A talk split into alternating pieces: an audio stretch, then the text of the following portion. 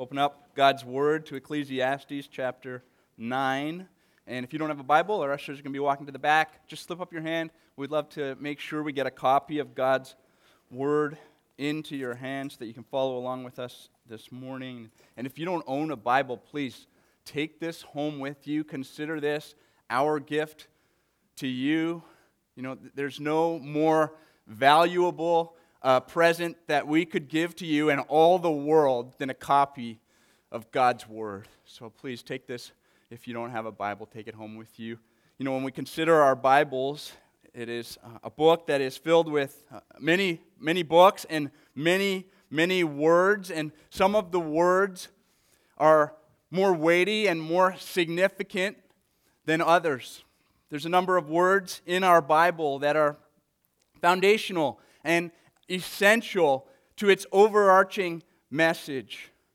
And therefore, these words are essential and foundational in your life and in my life. Words like redemption, hence the name of our church. Words like forgiveness or faith, hope, and love. Words like kingdom and glory. We could think of, of more words like this grace and, and truth mercy, and, and judgment.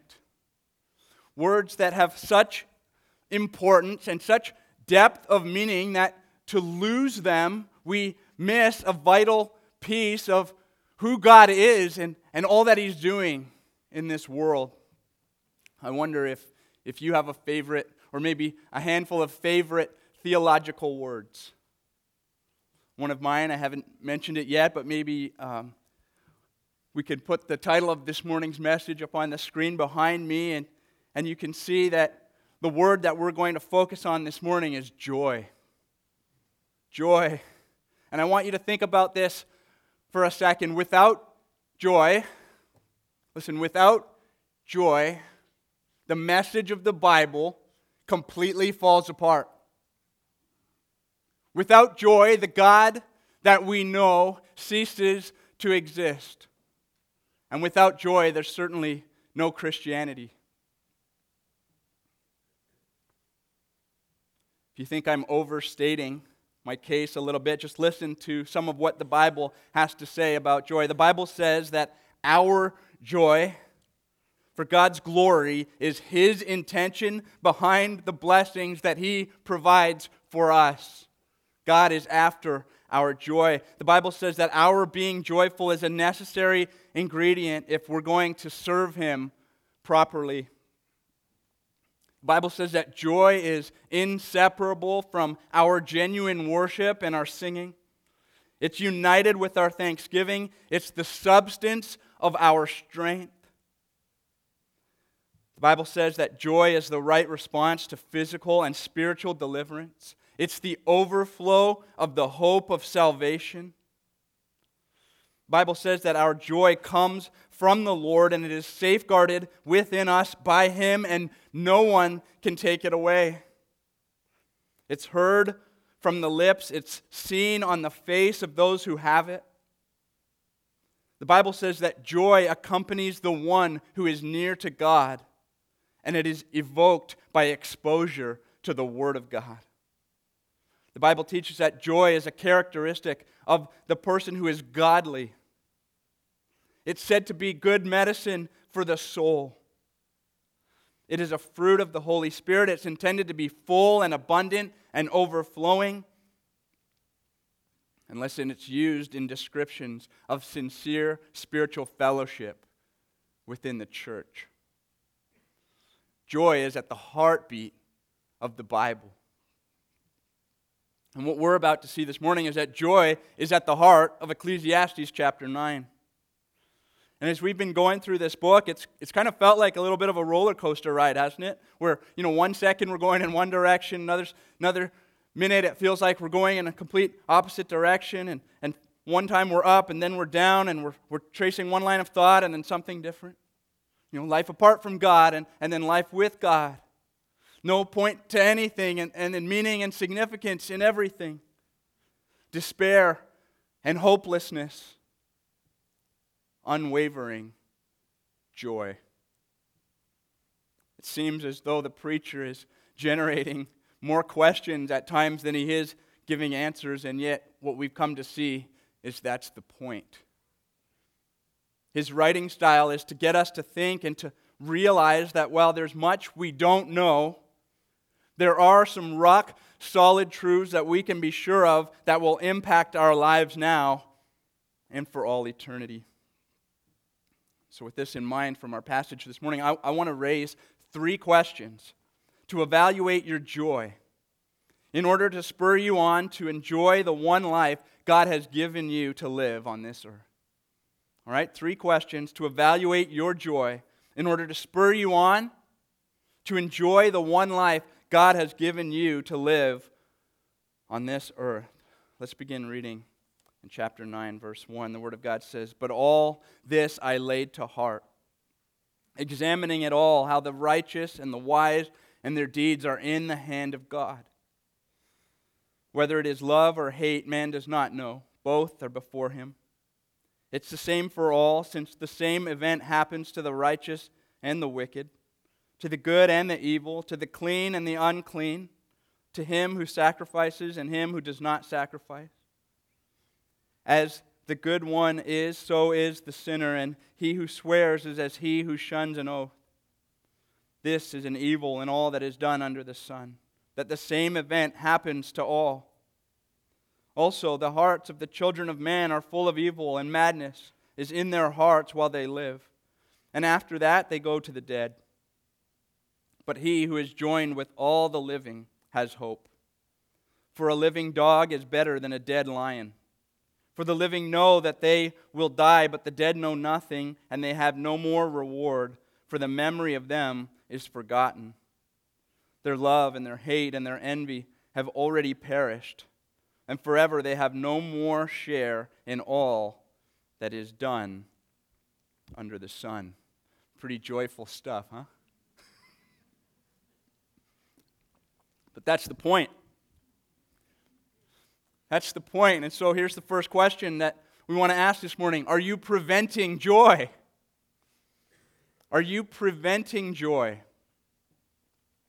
Are your responses to the circumstances of life and death preventing you from walking in the joy that God intends for you to have?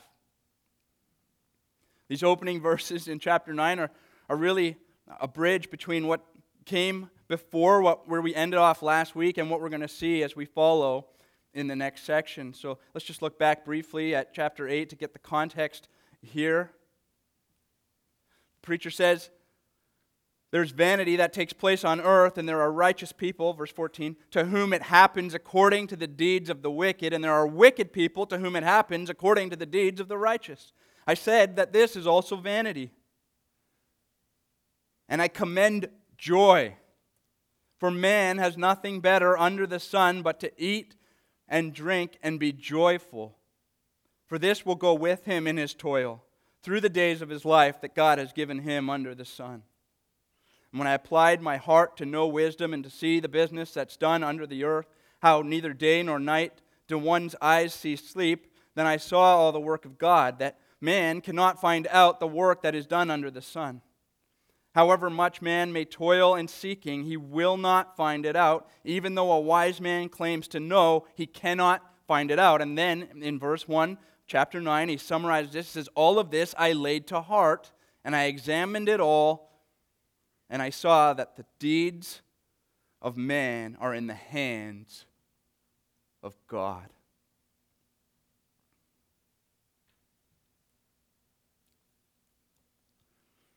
Make sure you hear me say this.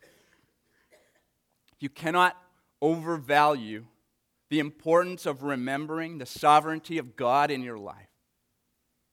Okay? You cannot overstate the importance of the sovereignty of God in your life. We, we see here in our text this morning that all people are in the hand of God. This is His world, and nothing that happens in your life or mine happens outside of His divine authority. He's in complete control, orchestrating the events of our lives down to the finest detail. And listen, God has never once looked away from your life. Not for a second. He has never taken his hand away.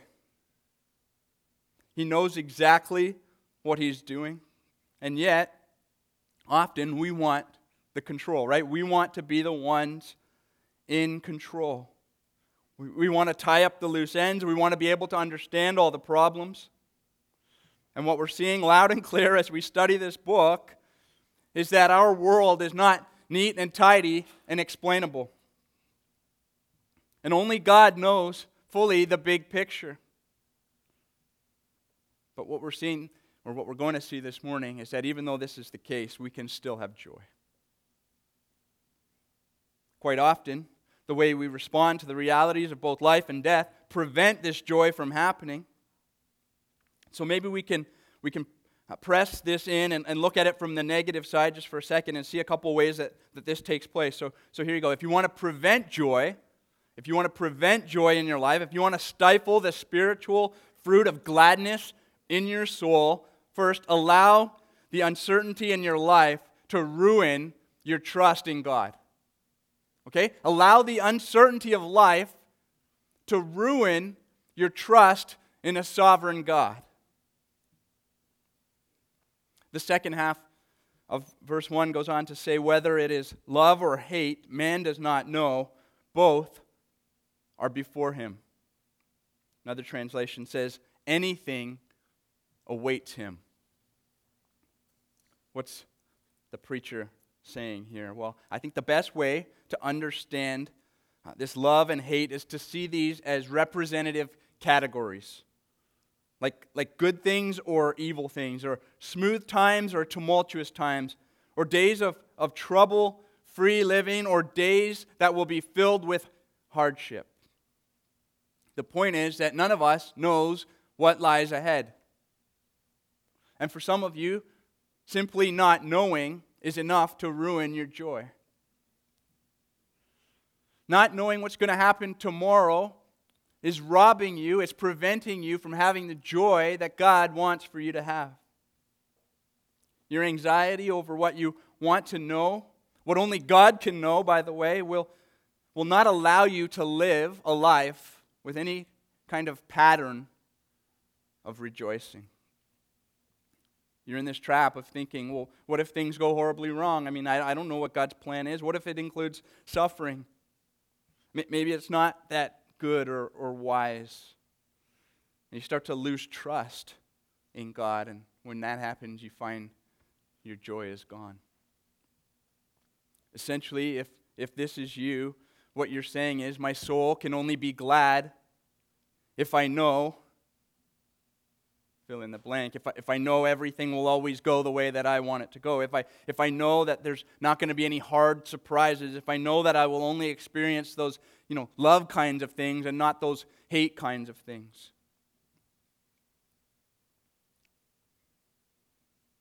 For others, it's when the day of actual difficulty comes that your trust begin, begins to falter and your joy begins to diminish. I want to share just a little bit personally about me and my life and the things that God is teaching me. I, listen, I, I am no hero. That is absolutely for sure. Hopefully, you know that. But I'm learning some things, and, and I'm seeing the Lord teach me some things. And, and many of you know, but most of you don't know that I've got uh, a disease called ulcerative colitis. I've, I've had this for a little bit over 20 years now, and it's, it's a struggle most days of my life. There, there are times of remission and then there, there are times of, of flare up, and I don't necessarily know when the flare ups are going to happen. And, and so I've just, I live with quite a lot of significant pain and discomfort and limitations. And this has been going on, like I said, for a couple of decades. And, and in the last half of that, in the last 10 years or so, I've been developing even more um, physical health problems, if I could just say it like that. And, I, don't know the nature of them all. I know the symptoms, and I've been, you know, the list of doctors I've seen, medications I've tried, just keeps continually growing to the point where even in the last year, things have been pretty difficult for me, honestly. And the Lord is, is teaching me much through this. He's teaching me to fight with the help of the Holy Spirit to accept the uncertainty and to not let it ruin my joy. By the way, when we're talking about joy this morning, we're not talking about this, you know, chipper, you know, jumping and clicking of the heels. Life can be really, really hard sometimes. And I know that uh, for me, it's, it's relative. It's, it, many of you have things much more difficult, whether it's health or otherwise. And so there are seasons of deep anguish of soul. There are times of, of deep grief, and it's appropriate for the heart to ache. And so, uh, what we're talking about here is not the absence of those things, but we're talking about joy even in the midst of those things. Like the Apostle Paul, who said we can be paradoxically um, sorrowful and yet at the same time always rejoicing. And I came across, it, it just came up this week, something I was reading, and there was a quote there. I wasn't looking for it, but it said this. It was really helpful, especially as we think about the sovereignty of God in our lives, even when those things come that we weren't hoping for, and trusting in Him. Here's, here's what the quote is If deliverance from suffering doesn't come, it doesn't mean God hasn't heard your prayers. It means He has a better plan. And that, that can be really hard sometimes. And yet, it's, it's a biblical message. I mean, the Apostle Paul, maybe you remember, talked about a time when he pleaded with the Lord three times to take away this, this really specific struggle in his life, and the Lord's answer was no. He said, My grace is sufficient for you, and my power will be perfected in your weakness. And I can honestly share that the Lord is, is helping me grow in this area. I've still got lots of room, room to grow, like I said, but you know, if, if I, when I think about it, if I, if I think about it, I think, Lord, if, if I just had uh, more physical health, if I just felt better physically, couldn't I serve you with more fervency? Couldn't I be a better husband and, and father? Couldn't, couldn't I be a better extended family member? Couldn't I be a more faithful pastor, a more effective shepherd, a, a better friend and neighbor to those around me if I only just felt better? And, and yet, God's teaching me that I'm not the architect of my life. And things, I don't get to draw up the blueprints and just have things go that way. And God's plan is, is better than my plan. His plan is the best plan. And He has me right where He wants me. And, and when He gets me to that point, I, I can have rest in my heart. And I can realize that, that maybe my, my health struggles aren't actually hindering all of these things, but maybe they're helping in ways that I, I don't even understand. So I'm learning to trust Him, and, and in trusting Him, there's joy. There's joy. And He wants to teach that to you too this morning. Like I said, maybe, maybe for you it's a health struggle, maybe it's something else, maybe it's a relationship struggle, maybe it's a financial struggle. Think for a second what is it that God has allowed in your life that tempts you to respond in a way that would shatter your trust in Him and derail your joy? Here's what God wants for you He doesn't want the uncertainties of life, these these things that come in the hate bucket. He doesn't want them to prevent your joy. He wants you to trust that you're in His hand, right? That He's holding on to you, that He's sovereign in your life, that He's never going to look away or let you go, and He wants you to be able to find joy in this. And you might be thinking, what exactly is it I'm supposed to rejoice in? You know, if, if being in God's hand means He's in control of my life, is, is this fact the ground for joy? Well, not exactly, or maybe not in its fullness. Listen, for the righteous, that's what Solomon says here, right? The righteous are in the hand of God. For the righteous, for those who've been washed in the blood of Jesus Christ, who by faith have had their sins forgiven, knowing Jesus is the source of joy that you know a Savior, that you believe and trust that He has an eternal home for you, and that you have hope of everlasting life with Him beyond this life. That is the, the grounds and the foundation of your joy. That even though, even though now, for a little while, if it's necessary, you have been grieved by various trials, you can still rejoice with joy that is inexpressible. Because you have Jesus. And more importantly, Jesus has you. If you're not a follower of Christ this morning, then of course, um, your joy is, is just going to plummet when the trials come into your life. For you, what you need first before joy is trust. You need to put your faith in Jesus Christ so that you could have new life in His name and experience the things that we're talking about here this morning.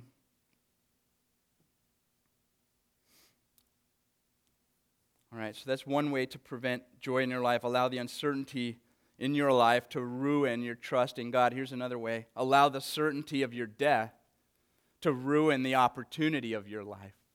Allow the certainty of your death to ruin the opportunity of your life. For all the uncertainties of life, the preacher reminds us yet again that one thing is certain for all of us. The same event, he calls it here. Whether you're righteous or wicked, good or evil, clean or unclean, verses 2 through 6. Everybody, he says, who lives on this earth must meet the tragedy of death. We live in a cursed world, a world where it says in verse 3 that the hearts of the children of man are full of evil and madness. That's why we need a Savior. And he says that there comes a time when each of us must leave this world. I heard this week, I don't know if it's true or not. I, think it, in my, you know, assessment of, of this, it's rather impossible to count, but I heard that three people in this world die every second. Think about that three, six, nine. Death is a reality. Death is a sure and certain reality. Our lives are just a passing breath. And yet, the preacher in this book is telling us not to despair over this, but rather to take the opportunity to live a significant life that glorifies God. Look again at verse 4. It says, But he who joined, sorry, but he who is joined with all the living has hope. For a living dog is better than a dead lion. For the living know that they will die, but the dead know nothing, and they have no reward. For the memory of them is forgotten. Their love and their hate and their envy have already perished, and forever they have no more share in all that is done under the sun. And maybe we'll start by saying what this is not telling us, it's not saying that there's no existence beyond the grave. Rather, the point of these verses is that the life God has given us to enjoy here and now is meant to be enjoyed here and now. Because you can't enjoy it later. That, that's his point. There's a time to live and a time to die, and once you're dead, you can't go back and live your life the way you wish you would have lived it when you were alive. But sometimes we get stuck in thinking that our approaching death and, and our life that's passing us by just makes it so that nothing really matters. And, and if we're thinking like this, then of course it's going to prevent joy. One commentator I read this week, he said, faced with the reality of death, we're made to focus on how we will live. That's Solomon's point here. Here's how we make sure we're not preventing joy. Just ask yourself how can I serve God with the opportunities He's put in my life instead of just sitting around waiting to die? Because when you live this life for God, you will experience the joy that He intends for you. So, how can you how can you live your life more fully for God? How can you take advantage of the opportunities He's given you? Is there an area in your life maybe where you've thrown your hand up and, and just said, What's the point? And I, I thought, you know, there's a couple of areas that are just recurring in, in my ministry, really, to you, to you, to this church, as, I, as I've counseled many people, there's a couple of, of broad areas that I thought of even in, in thinking about this. And th- those areas are relationships and serving. And for some of you, there's a relationship, or maybe more than one in your life, where you've just kind of given up on it and you've said, forget it. What's the point? And God wants you to mend that relationship. God wants you to invest in that relationship. Because there is a point, and there is an opportunity there. Another area is, is service. I, I tell you this, this is almost a paradox as well, but there's joy in serving others. And so if you're not serving people, you could be preventing, or I would argue you are preventing joy in your own life. There's, there's many benefits to, to your serving others. Glorifies God, it's, it's obedient to Him, it, it certainly blesses those who are being served. But listen, there's joy in it for you when you get your, yourself, your focus, your eyes off of yourself, and you serve others and you imitate Jesus. This is what it means to live a meaningful life, and yet often we just don't feel like serving other people. We want to be served, or we just want to be comfortable. So let me just encourage you if, if you're not serving others, be, maybe informally or formally, if you're not serving others here on a Sunday morning, at least from time to time, you, you need to start serving other people.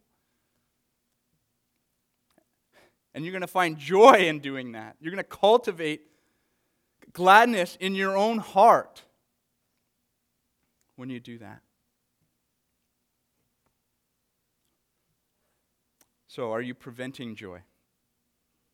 Are you allowing the uncertainties of life or the certainty of death to prevent joy in your life? That's first. Next, let's uh, look to God's word and read from verse 7 preacher goes on to say this. He says, Go eat your bread with joy and drink your wine with a merry heart, for God has already approved what you do. Let your garments be always white, let not oil be lacking on your head. Enjoy life with the wife whom you love all the days of your vain life that he has given you under the sun, because that is your portion in life and in your toil at which you toil under the sun. Whatever your hand finds to do, do it with all your might. For there is no work or thought or knowledge or wisdom in Sheol to which you are going.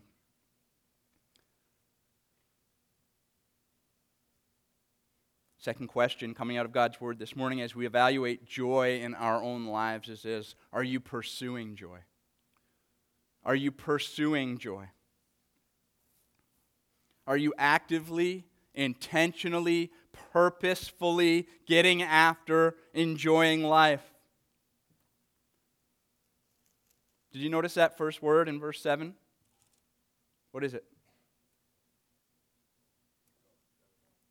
Thought you might say that. It's a command. It's a command. Go, yes, but it's a command. No time to waste. Life is short. Get after it. Command. Pursue joy. Savor the blessings of this life. That's what God says. He's given you gifts and He wants you to enjoy them with a thankful heart. God approves this way of living, or another translation says He accepts it. He never says that our uncertain life or our certain death is a good cause for us to not enjoy life. Rather, Philippians 4 4, he says this Rejoice in the Lord always. And, then if we didn't hear Paul, he says, Again, I say, rejoice. Listen, I know that there's some who are here this morning and you've arrived only to hear a message about joy and you're thinking, I, I just don't have it, and I don't think there's any way I'm ever going to get it. And I'm here to tell you that that's a lie from the enemy. God calls us to rejoice in Him, and by His grace, we're able to do so because God doesn't call us to do what He's not going to help us to do. Amen? I think sometimes we underestimate the transforming power that the Spirit of God works in us through resolve, right? Through getting after obedience and, and doing what He tells us to do, trusting Him that He will bless it and that He will help us in our pursuit. Listen, as you think about resolving to pursue joy, we'll just let the text guide us this morning. Are, are you going to have a meal? Are you going to have a meal today? Eat your food with joy, drink your drink with gladness, and be grateful. Are you going to have a warm shower? Did you have a warm shower last night or this morning? Are you wearing clean clothes. This is what the white garments and the oil represent. In, in that culture, these were symbols of refreshment and comfort, provision from the Lord. And He wants us to enjoy these things again with a thankful heart. Are you married? Enjoy life with your spouse. This is your gift from God. Now, this is a representative list. You don't want to see it as though if you don't have one of these specific things, then you can't pursue joy. That's not the point. The picture painted here is, is really living a life in view of celebration. The bread and the wine, the, the white clothes, the oil, the husband and the wife, all this is, is pointing us to think about a wedding banquet. And there's a sense in which if if you're in Christ this morning, every meal you have now can serve as a continual foretaste of the banquet that is to come.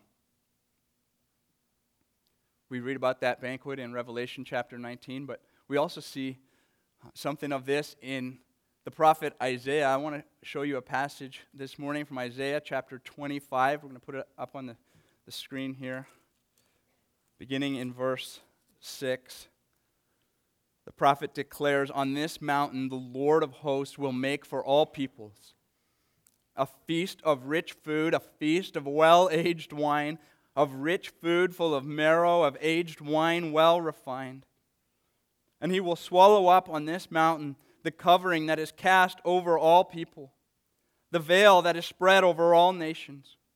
He will swallow up death forever. And the Lord God will wipe away tears from all faces, and the reproach of his people he will take away from all the earth. For the Lord has spoken. In verse 9, we have this in our house above our fireplace. It will be said on that day, Behold, this is our God. We have waited for him that he might save us. This is the Lord. We have waited for him. What? Let us be glad and rejoice in his salvation. The Word of God teaches us that if there will be gladness and rejoicing then, then we can have, or we must have, a head start now and we can enjoy the blessings of God that He gives to us in this life as we look forward to the fulfillment of His future promises. So go for a walk. Go for a walk and rejoice, knowing that Jesus walks with you. Gaze up at the stars, visit the Grand Canyon, listen to your favorite song, and rejoice in the majesty of God's creation. Spend some time with others. Kick a ball around, throw a ball, share some laughs. God has given you this rest to enjoy while you wait for His eternal rest. And then listen, if you've got some hard work to do, anything, do it heartily. God has given you this task to do. Look at verse 10 again. What, whatever your hand finds to do, do it with all your might. For there is no work or thought or knowledge or wisdom in Sheol to which you are going. Here's what this means God has given you one life to live and to enjoy, and there's no do overs. You can't go back and unwaste a wasted life. So pursue joy now in whatever it is you're doing. Pursue joy in whatever God has given you to do. Pursue joy in whatever gifts God has provided for you.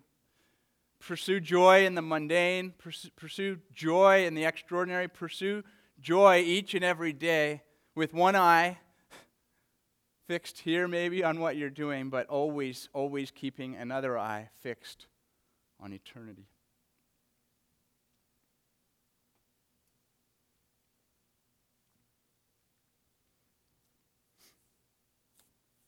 Final section begins in verse 11. Solomon says, Again I saw under the sun the race is not to the swift, nor the battle to the strong, nor bread to the wise, nor riches to the intelligent, nor favor to those with knowledge, but time and chance happen to them all. For man does not know his time. Like fish that are taken in an evil net, and like birds that are caught in a snare. So the children of man are snared at an evil time when it suddenly falls upon them. I've also seen this example of wisdom under the sun, and it seemed great to me. There was a little city with few men in it, and a great king came against it and besieged it, building great siege works against it. But there was found in it a poor wise man, and he, by his wisdom, delivered the city. Yet no one remembered the poor man. But I say that wisdom is better than might. Though the poor man's wisdom is despised and his words are not heard, the words of the wise, heard in quiet, are better than the shouting of a ruler among fools. Wisdom is better than weapons of war, but one sinner destroys much good. From this, we arrive at our final question this morning, and it's this Are you preserving joy? Are you preserving joy?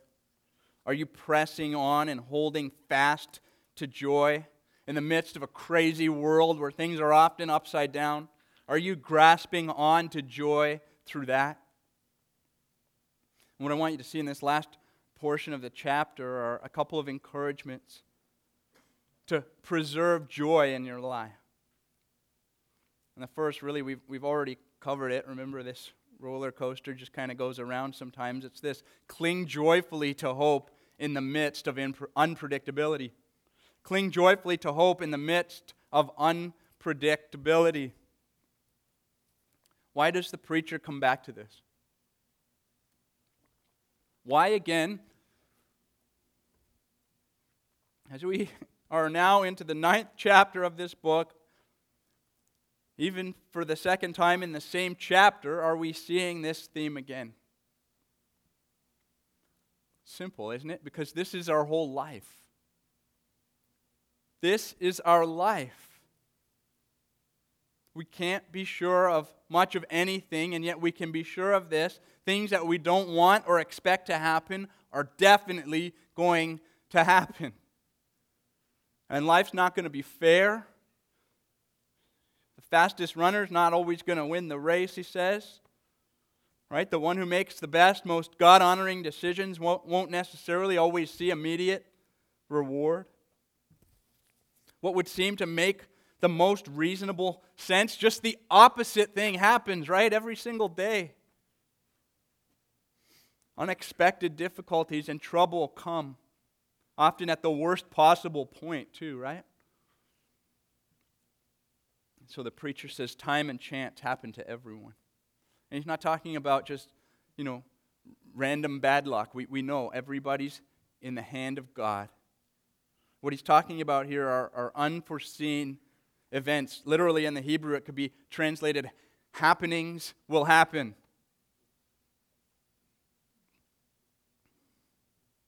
We're just like the fish or the bird, right?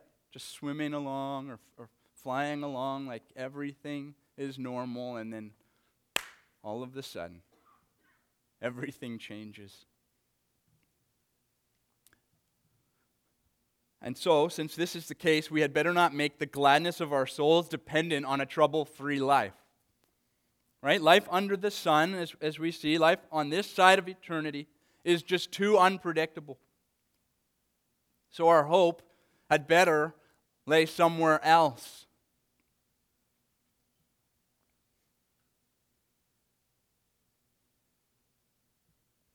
Whatever happens, listen, you can have joyful confidence knowing that God will one day make all the wrongs right.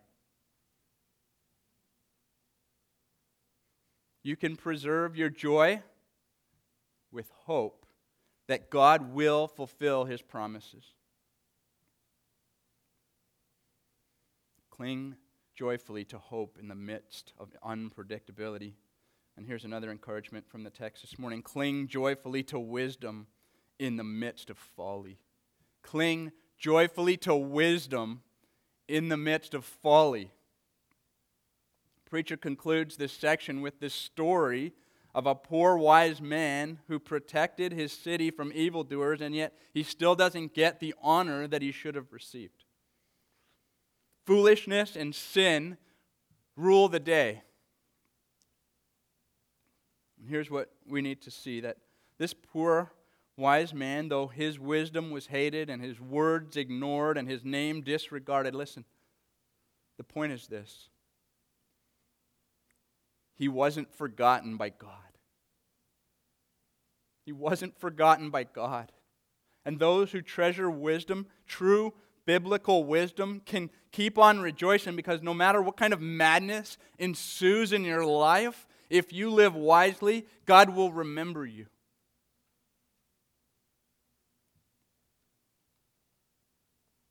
And so we read this story of this poor man, and this is the kind of man that we want to be like. the man who clings joyfully to wisdom even in the midst of folly. Listen, when, we when we are like this poor man, we're like Jesus.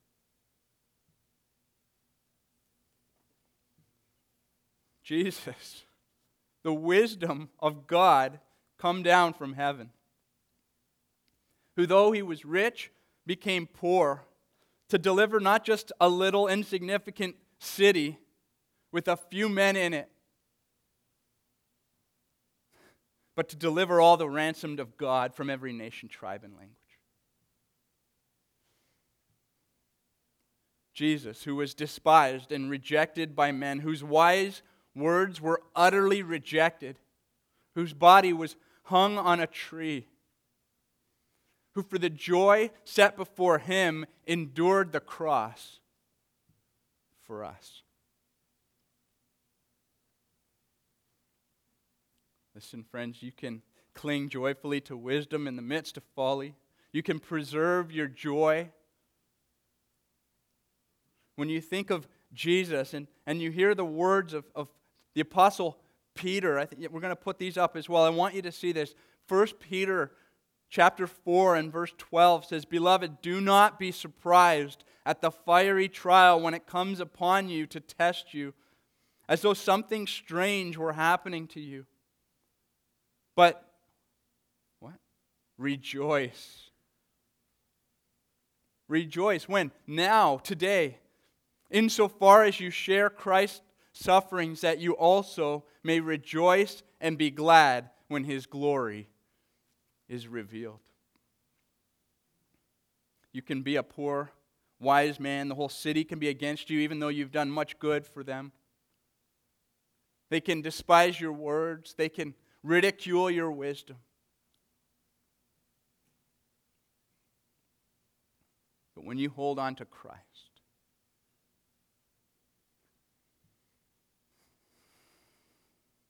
you can preserve your joy and you can live this paradox of, of suffering while always rejoicing. You can pursue joy in the midst of, of trials, in the midst of life and death. You can enjoy the blessings that, that God has given to you in those seasons of calm or in those seasons of trouble.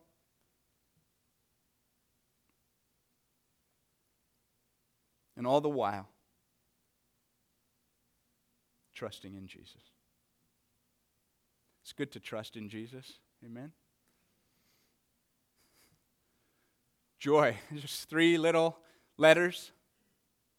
Really small word with massive theological importance. Joy isn't just something that happens upon us, joy is, is rooted and grounded